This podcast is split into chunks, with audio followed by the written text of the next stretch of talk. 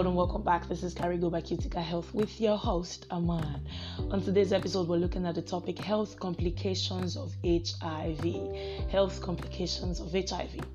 Let me introduce the topic by saying HIV is caused by the human immunodeficiency virus. It remains the greatest public health concern, responsible for about 1.5 million new infections and more than 680,000 deaths every year. The complications of HIV depend largely on the stage of infection. And this brings us to the stages of infection in HIV. Stage 1 Infection. During this stage, you've been infected, but you may not even know that you've been infected at all because you might have absolutely no symptoms. And then we go to stage 2.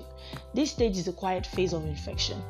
Here, you've been infected already and the virus is incubating, but you still do not have any symptoms whatsoever. It is a very dangerous state because you might pass on the virus to loved ones without even knowing it. This stage has also been called the window period.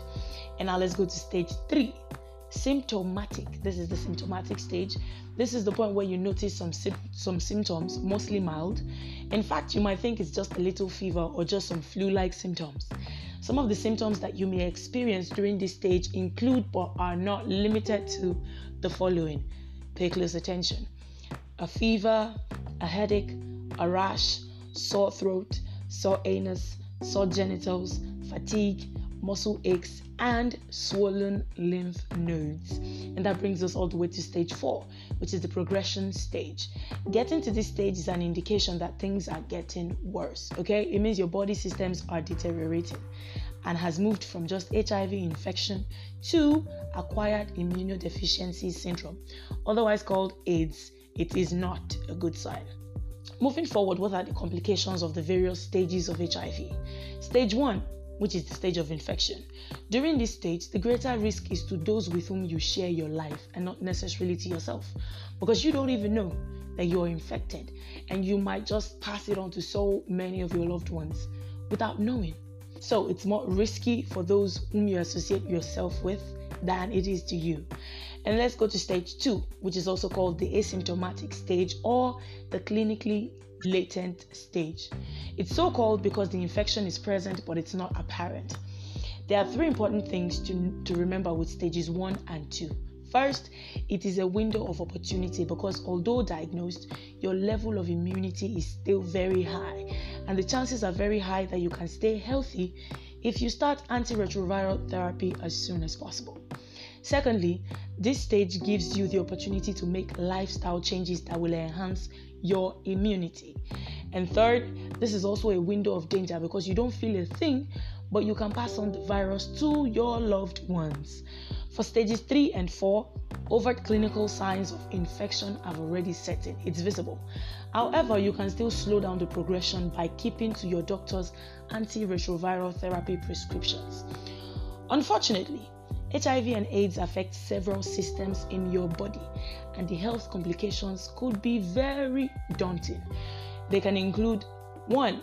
Severe gum and salivary gland diseases, 2. Infections of the layers of the heart, which is called myocarditis or pericarditis, that is infl- inflammation of the heart coverings. The lungs and the breathing system could be invaded by fungi, resulting in serious pneumonia.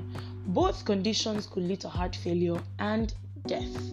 Number three, complication within the digestive system, HIV affects the intestines, resulting in problems with digesting and absorbing food. This often causes prolonged diarrhea and abdominal pain. HIV could also infect the liver and alter its functions, resulting in poor drug processing. That brings us to number four complication. HIV can also affect the brain, causing brain damage and coma. Number five, HIV can also damage the kidneys, which in turn could lead to kidney failure and death. And last but not the least, of particular interest is the fact that HIV patients could experience bleeding in various parts of the body because HIV could affect the normal blood clotting process. So, while it is true that you can lead a normal life even after being diagnosed with HIV and AIDS, this is only guaranteed when you commence antiretroviral therapy promptly and appropriately.